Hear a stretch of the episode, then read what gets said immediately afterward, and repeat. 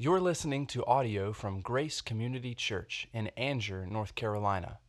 More information about Grace Community Church can be found at graceccnc.org. Good morning. Welcome to Grace. If it's your first time, double welcome to you. Just a few things I want to mention, follow up on from what uh, Kyler was saying earlier. Baptism in two weeks. Uh, if you hope to be, or if you would like to be baptized, if you have trusted Christ as your Savior and have not yet professed Him publicly through baptism, then I would encourage you strongly to do so. Please email me in the next couple of days. Uh, Allison and I will be in the mountains for a few days, so uh, looking at the ugly leaves, I'm sure it's past peak up there, but we have nine grandchildren up there, so come on, give us a break. But um, email me, and I'd love to be in communication with you about being baptized. Also, next Sunday morning, once again, let me just mention one service outside. Bring your own chair. Uh, 10 o'clock, that's going to be a wonderful time when the whole body can be together. And then Grace Connection in two weeks, October 21 to 22, likely our last of the year.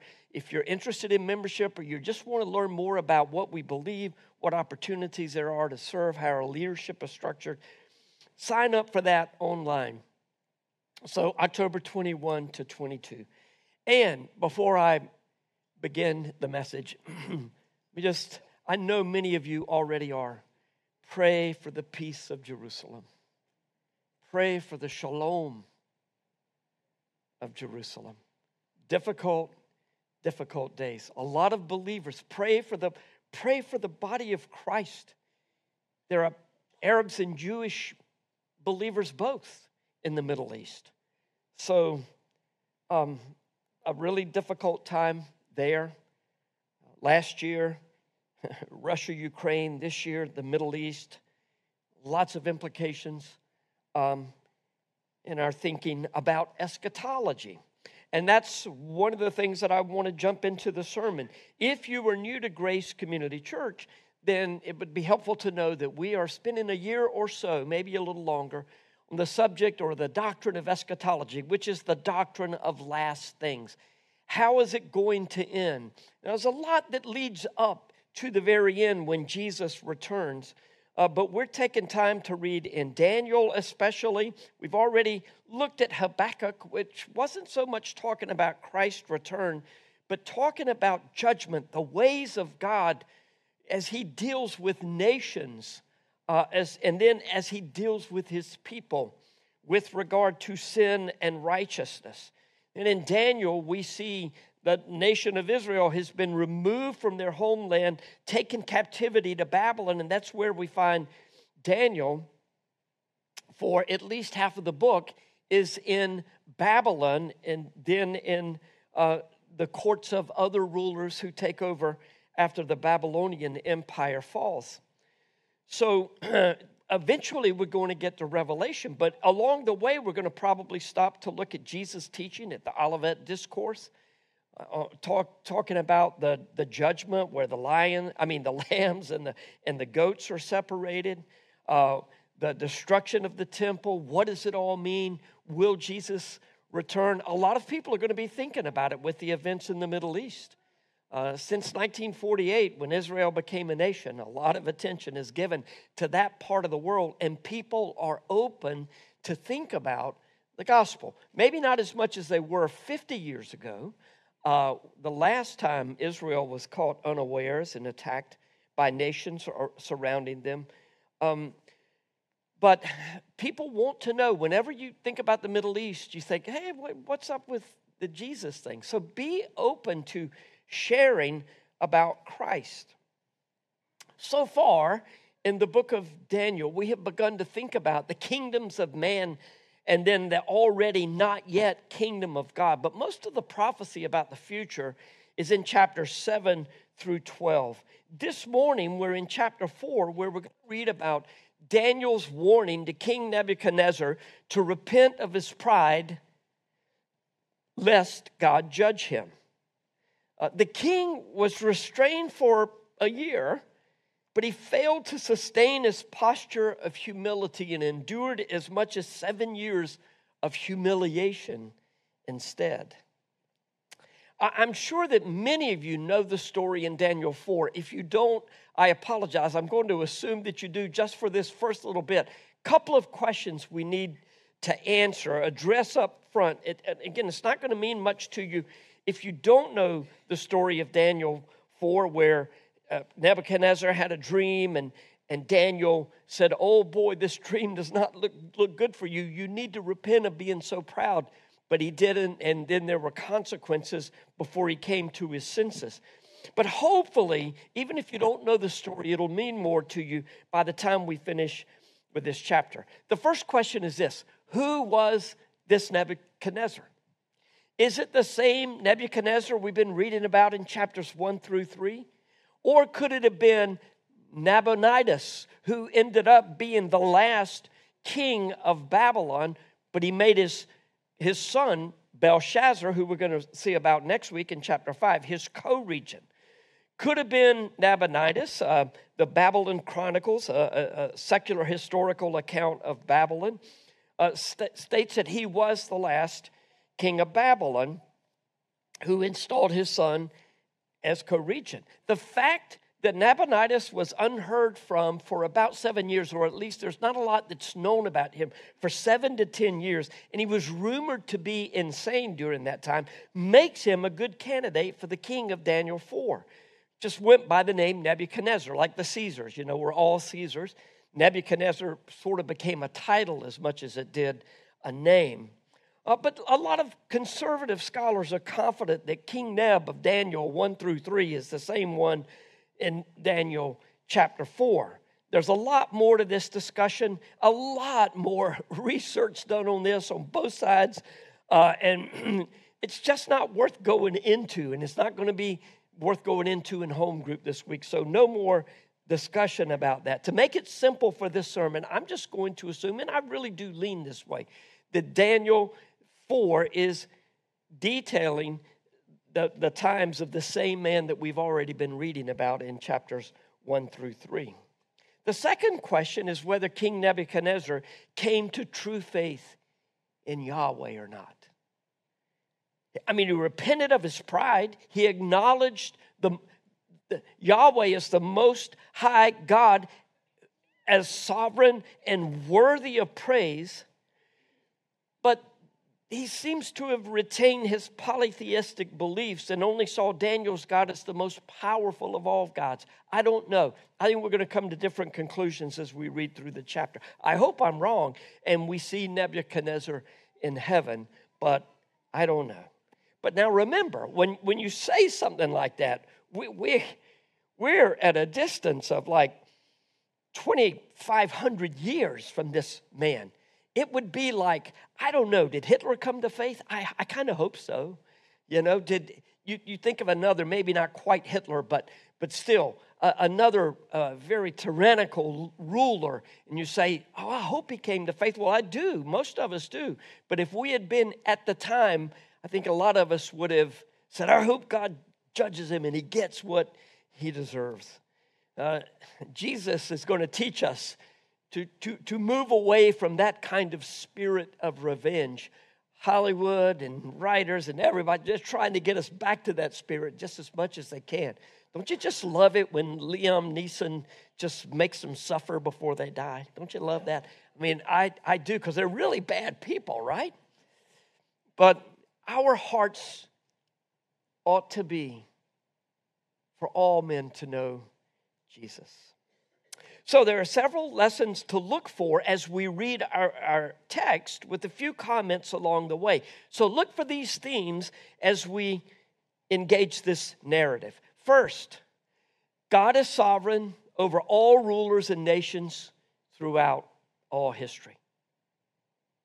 We get that, we know it but it's hard to live as though we know it. I mean, in a democracy, we think it's all up to us, right? And truly, there is some there's great benefit to us living as in that way that we work to keep our nation free and secure and and and prosperous so that the gospel might go forth. uh, if you live in a, under a totalitarian rule or authoritarian ruler, then it's hard to believe that God is sovereign because how could God let this happen? Always remember, He is God, we are not. And that's not said in the spirit of trying to put us in our place. It, it, it, it's meant to lead us to trust in a God who knows far more than we could ever imagine. And his picture encompasses all eternity and the entire universe, and well, it's everything. And so when God moves in ways that don't make sense to us, He is wise and we can trust Him. And if we suffer as a result of Him doing the right thing and the good thing for eternity, well, one day we're going to be so blessed to have been a part of that. If He is our God, we can rest in His promise to be with us always, no matter what happens politically, socially, or personally. So that's the first. The second truth that we're look for as we go through this chapter is that God is patient and merciful, extending grace even to unbelievers. It's God is good to his people. And I often say it's a relatively new thought to me to put it just this way. So you have to hear it for two or three years and then I'll move on to something else. But when God receives glory, it's always good for his people. But God is patient and merciful to all, not just believers. Nations, rulers, individuals are often given multiple chances to repent from their pride and wrongdoing. Romans 2 4 tells us that the goodness of God is meant to lead us to repentance. We often fail to repent because of the third truth that we're going to find in our text, which is we are sinful and prone to think of ourselves more highly than we ought. Believers and unbelievers are like are guilty of this sin. Fortunately, for believers, God will not allow us to go too far before reminding us of our limitations. I don't suppose, Tim, you ever got to hear my dad say, Boy, I'm going to take the starch out of your britches. and you know, the Lord has to do that for us sometimes, and He does so graciously. For believers, He doesn't let us go too far before He reminds us of how blessed we are to be related to Him and that all glory goes to Him. Because when God is glorified, it's good for His people. Fourth, God graciously gives the gift of repentance and is responsive to those who turn to Him. My goodness, what gifts confession and repentance are. We no longer need hide or justify or explain. We can repent and walk in the assurance of God's forgiveness and His love, no matter the sin. God forgives those who confess and repent. Acts 11 18 teaches that God is the one who gives the gift of repentance. Thank you, Lord. Last, a God who redeems sinful men and women at a cost to himself is worth praising. Now, God doesn't need us to glorify him. He's going to get his glory regardless of what we do or don't do. I think we would agree with that. But God was determined not to allow his name to continue to be sullied among the nations because of the sins of his people. And so he judged the nation of Israel, but it was at a cost to himself. He loved these people dearly. And he wanted the entire earth to be blessed through his people. But he had sinned, they had sinned, and he judged them at a cost to himself. That's nothing compared to the cost, though, for forgiveness of sins. For God to be able to forgive sins, He sent his son Jesus, the fourth man in the fire from last week. God so loved the world that he gave his only son that whoever believes in him should not perish but have everlasting life. Praise the Father for sending the Son to be a sacrifice for our sins. There's a whole lot to read in Daniel 4, but it's worth taking the time. I'm really wanting to read through these as we go. And, and, this will help your understanding. Repetition in the ancient world was used for emphasis. I mean, today, if we've got a document in front of us, we can highlight it. Or if we're typing, we can put some words in bold or italicize. We have ways of coloring so that that that you know you can find you can find ways to emphasize. Well, the way to emphasize or to, to place an emphasis somewhere in ancient times was just to repeat it. We saw that last week a lot in, in Daniel chapter 3. We'll see some of that again. We'll begin our time by reading the first three verses of our text. If you would, please stand for the reading of God's word. I'll be reading from the English Standard Version, Daniel chapter 4, verses 1 through 3. King Nebuchadnezzar, to all the peoples, nations, and languages that dwell in all the earth, Nebuchadnezzar saying this to everybody, and he's got a pretty good platform. He's the king of the most powerful nation to that time on the earth, in that part of the world, anyway. Peace be multiplied to you. It has seemed good to me to show the signs and wonders that the Most High God has done for me. How great are his signs, how mighty his wonders.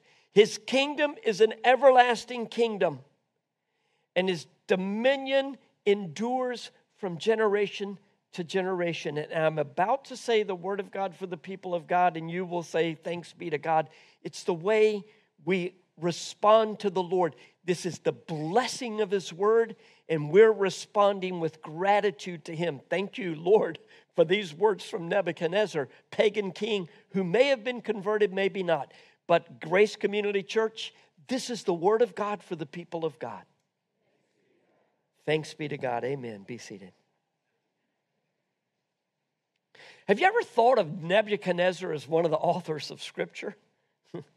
Well, it's not entirely entirely an accurate thought. I mean, Daniel is the author of this prophecy, and he chose to include Nebuchadnezzar's testimony.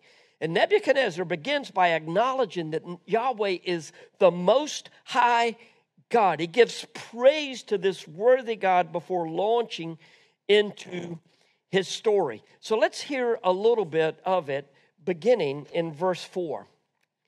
I, Nebuchadnezzar, was at ease in my house and prospering in my palace. I saw a dream that made me afraid. I read this past week that you know you're a preacher if you have a bad dream and you're preaching and you wake up and you actually are preaching. So that's maybe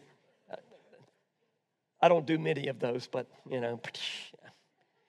I saw a dream that made me afraid. As I lay in bed, the fancies and the visions of, of my head alarmed me. So I made a decree that all the wise men of Babylon would be brought before me, that they might make known to me the interpretation of the dream.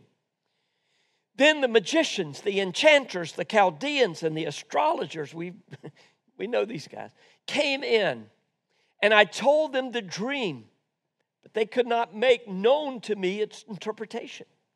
At last, Daniel came in before me, he who was named Belteshazzar, after the name of my God, and in whom is the spirit of the holy gods. And I told him the dream, saying, O Belteshazzar, chief of the magicians, because I know that the Spirit of the holy gods is in you and that no mystery is too difficult for you, tell me the visions of my dream that I saw and the interpretation. The visions of my head as I lay in bed were these I saw, and behold, a tree in the midst of the earth. Its height was great. The tree grew and became strong, and its top reached to the heaven, and it was visible to the end of the whole earth the empire. Its leaves were beautiful, and its fruit abundant, and in, in it was food for all. The beast of the field found shade under it, and the birds of the heavens lived in the branches, and all the flesh, all flesh was fed from it.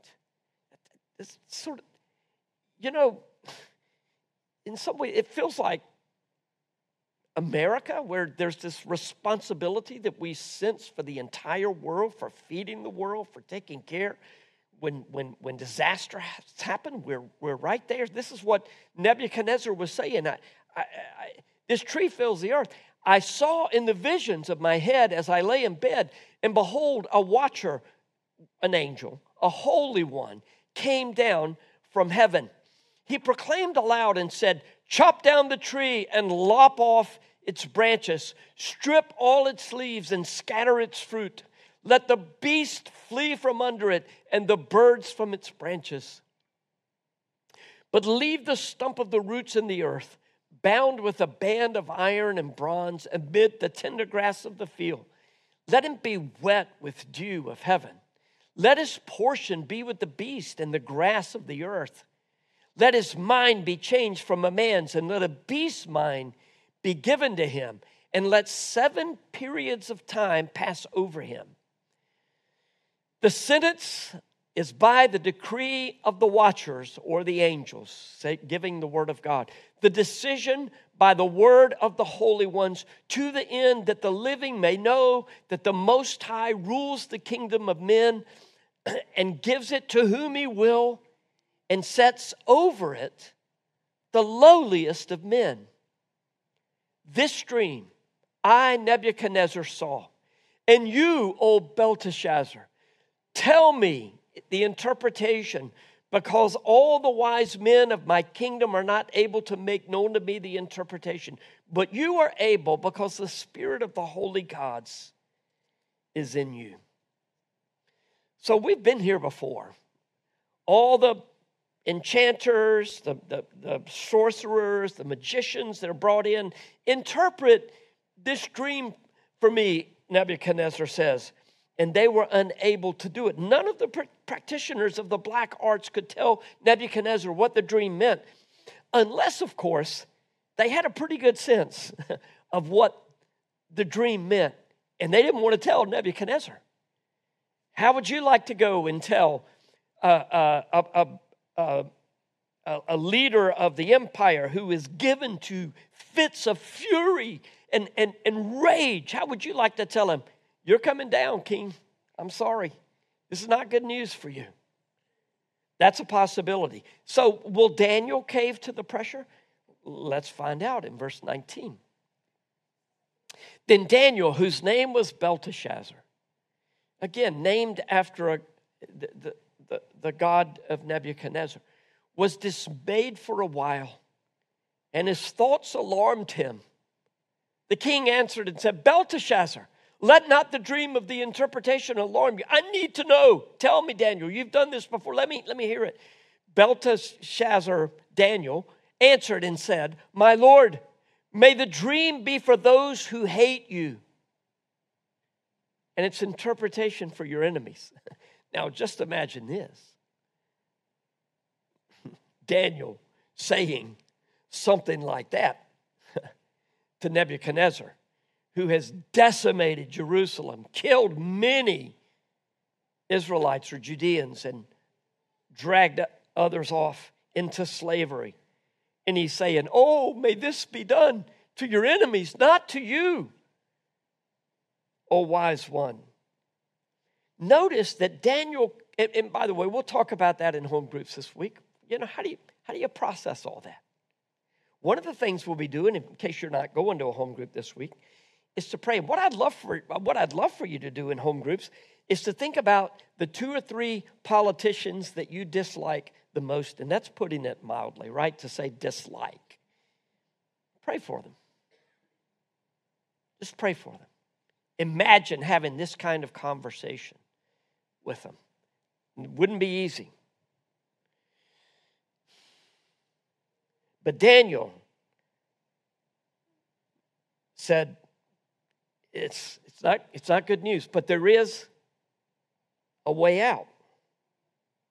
Um, we're going to find Daniel to be much more direct next Sunday when, when he deals with Belshazzar.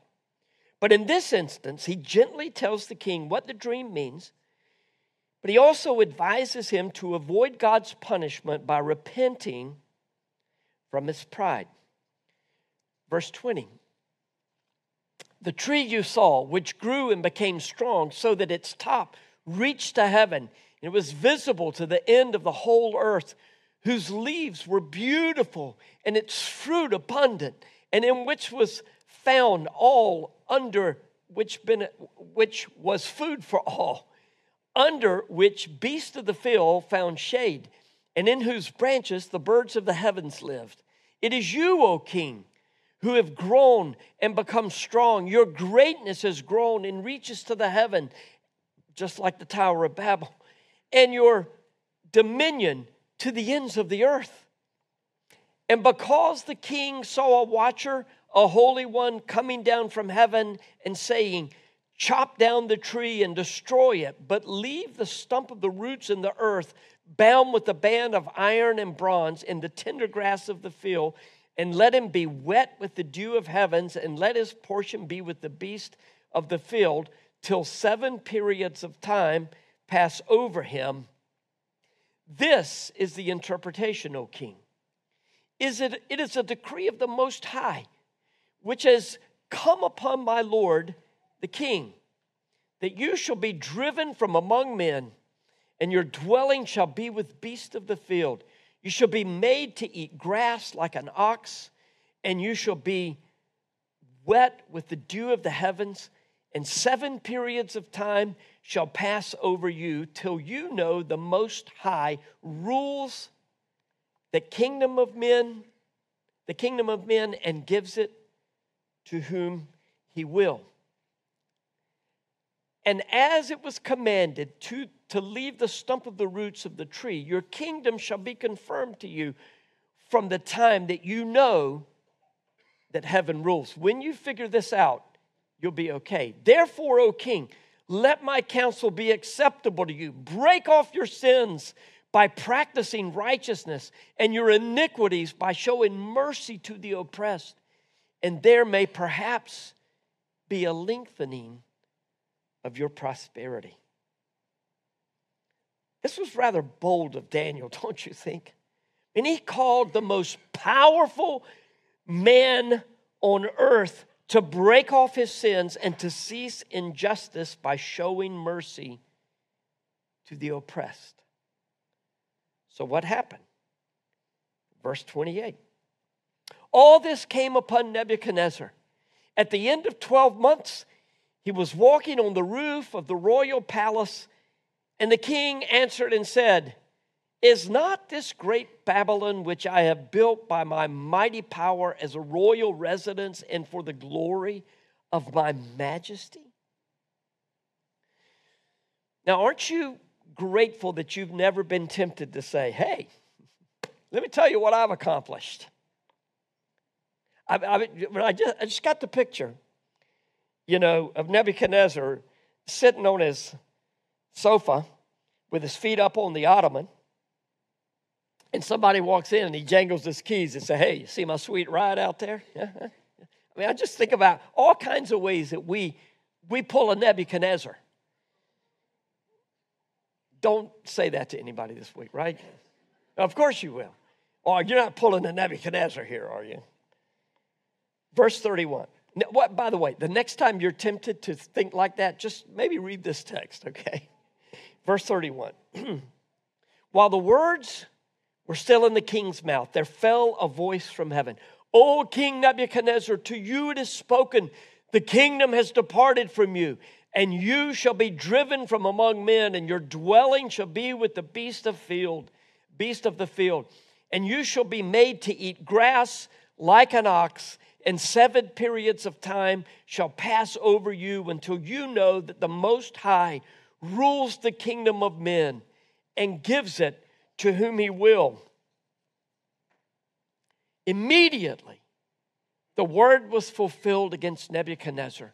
He was driven from among men and ate grass like an ox, and his body was wet with the dew of heaven till his hair grew as long as eagles, eagle's feathers, and his nails were like birds' claws. In case you're wondering, Nebuchadnezzar had a psychological disorder known as boanthropy, where one thinks of him or herself as a bovine or as a cow. Zoanthropy, you might be more familiar, someone who thinks of himself as an as an animal. I doubt seriously that many of the people who are identifying as cats and dogs in our day are aff- afflicted with zoanthropy. But some people truly are afflicted with this psychological disorder. Uh, verse 34. Uh, and by the way, how long was this for Nebuchadnezzar? Seven periods of time?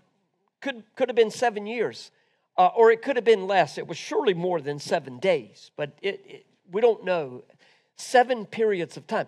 Numbers are not as precise in Daniel as you as we sometimes want to make them to be. So that will be important as we get to some of the numbers in the latter half of the book to be thinking about.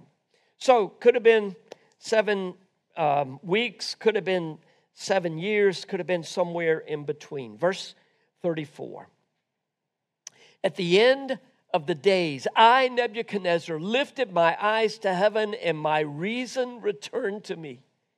And I blessed the Most High and praised and honored him who lives forever. For his dominion is an everlasting dominion, and his kingdom endures from generation to generation. So, which came first? The restoration or Nebuchadnezzar's repentance? Restoration of his reason or his repentance and praise for God? He lifted his eyes toward heaven, but he could not have praised God unless his reason had been restored. Verse 35 All the inhabitants of the earth are accounted as nothing. This is Nebuchadnezzar. And he does according to his will among the host of heaven and among the inhabitants of the earth, and none can stay his hand or say to him, What have you done? And he sounds like Jeremiah saying, Does the clay say to the potter, why have you made me thus? Nebuchadnezzar has gone all prophet on us. At the same time, my reason returned to me, and for the glory of my kingdom, my majesty and splendor returned to me. My counselors and my lords sought me, and I was established in my kingdom, and still more greatness was added to me. Now I, Nebuchadnezzar, praise and extol and honor the King of heaven for all his works are right, and his ways are just, and those who walk in pride he is able to humble. Spoken from experience.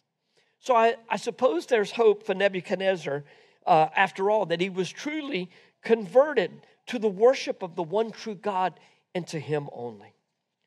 What can we learn from Daniel 4? A, a lot, in fact.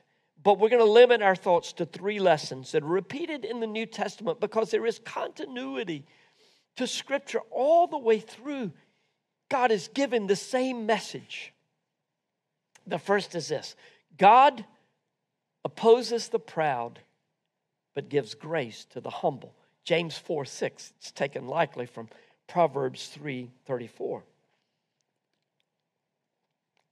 It would be difficult to find a greater contrast between humility and pride than we find in the two human beings that we known as Daniel and Nebuchadnezzar. I mean, Daniel maintained a posture of humility all along, while Nebuchadnezzar learned the hard way that pride goes before a fall. He could have humbled himself and acknowledged that his power and authority had been given to him by God but he took all the credit for himself.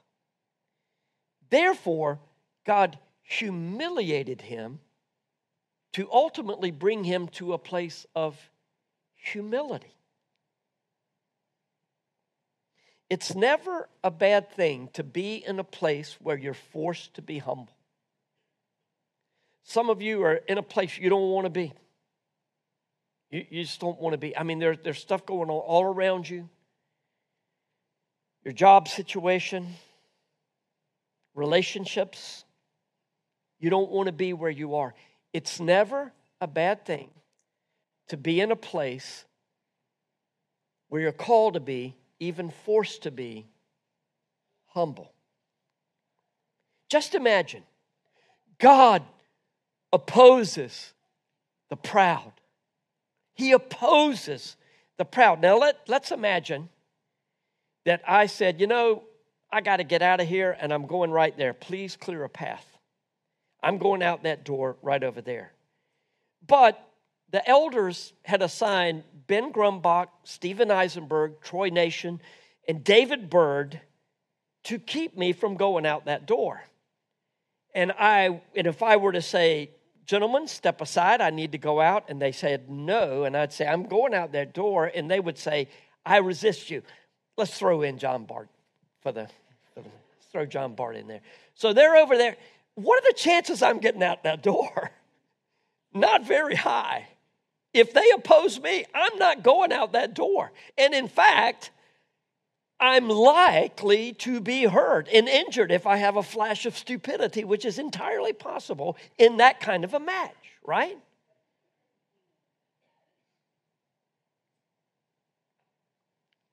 The next time you're tempted to pride, imagine God opposing you. Humility is not weakness. It's a recognition that any possessions, abilities, relationships, or authority that we or do not enjoy, as the case may be, come from God. You'll recall from our study in 1 Corinthians how in chapter 4, verse 7, Paul asked his friends, For who makes you different from anyone else? What do you have that you did not receive? And if you did receive it, why do you boast as those who do not? Paul was especially digging the elite of the church in Corinth who were born into Roman citizenship.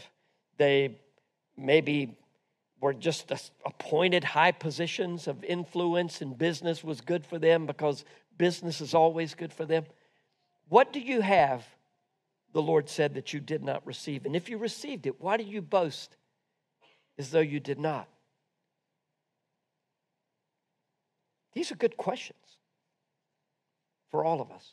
A second truth from our text as long as you draw breath until Jesus returns, it is not too late to repent. You've you, you know people that have been prayed for for decades and they never turn to the Lord until near the very end of their lives. And they turn to the Lord. In some, some ways, that makes some people are like, man, how fair is that? I mean, that's not fair. You, you know the parable about Jesus and the Jesus told about the the the, the uh, owner of the field came out or owner of the farm came out. He hired some this time, this time, this time, this time and he gave them all the same amount. And the ones in the beginning are saying, How is that fair? And he's like, Really? We're going to talk about that? You're, you're upset with me because I'm generous? I did we bargained, we we agreed to this price, right? So you may feel like that. or you may say, Thank you, Lord. My dad, all these years I prayed for him. I'm fairly confident in these last two weeks of his life, he came to Christ. And you can, you just know, don't you? When Jesus has touched your life, time and again, I tried to straighten up my life when I was a teenager. Then, when I got saved, after getting an indirect message through Jim Acock, that's how I came to Christ, I knew something was different. I was going to hold off saying it, but I couldn't. I mean, I just couldn't. I had to tell everybody. God is gracious. You might be here this morning thinking, you don't know what I've done. You don't, I'm too bad for God to say, no.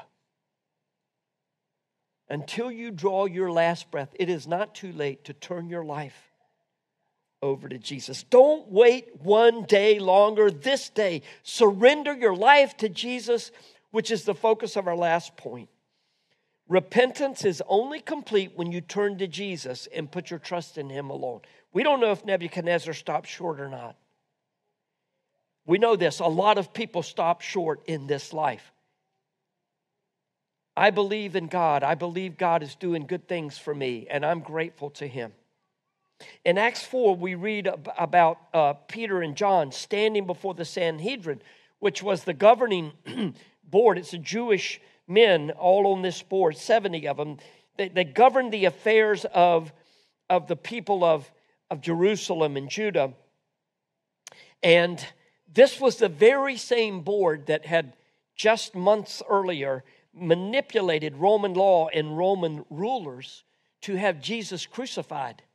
Peter, who ran away on that night that Jesus was arrested, now stands boldly before them and says from Acts 4 Know this, you and all the people of Israel, it is by the name of Jesus Christ of Nazareth, whom you crucified, but whom God raised from the dead, that this healed man who's standing before you, there was a man that Jesus had healed, a lame, for all those years. I mean, that Peter had, had healed in the name of Jesus. And he said, Know that this man stands before you healed.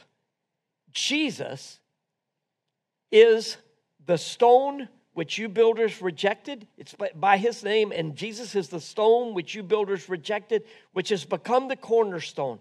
Salvation is found in no one else, for there is no other name under heaven given to mankind by which we must be saved.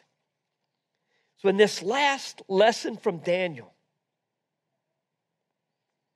we don't know if Nebuchadnezzar stopped short of acknowledging Yahweh as the one true God, but we know this.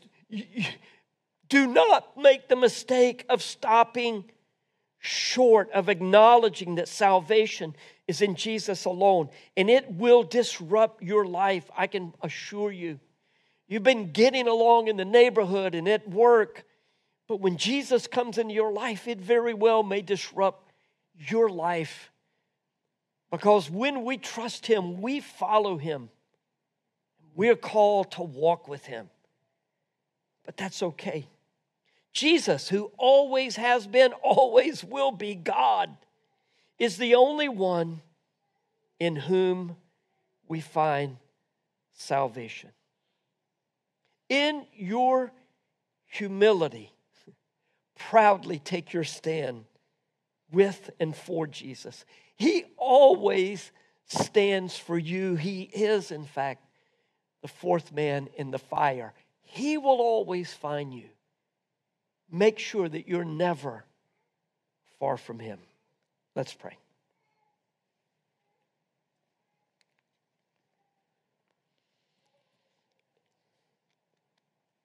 Father, we thank you for your word. We thank you for the consistency of your word. We thank you that you have made a way.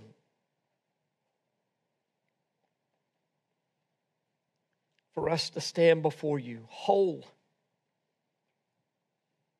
righteous, not because of our own good works, but because of Jesus' good works and his payment that our sins deserved. So, Lord, uh, may Jesus be exalted in our hearts, in our minds, in our lives. And may we trust you, Lord, when life makes no sense at all, when nations rise and fall, when attacks are made and life falls to pieces. At all times, we can trust you. May we know at least as much as this pagan king Nebuchadnezzar knew. May our hearts be fully devoted to Jesus, in whose name we pray. Amen. Please stand. Thank you for listening to audio from Grace Community Church, located in North Carolina. Feel free to make copies of this audio content to share with others, but please do not charge for those copies or alter the content in any way without permission. For more information about Grace Community Church, go to graceccnc.org.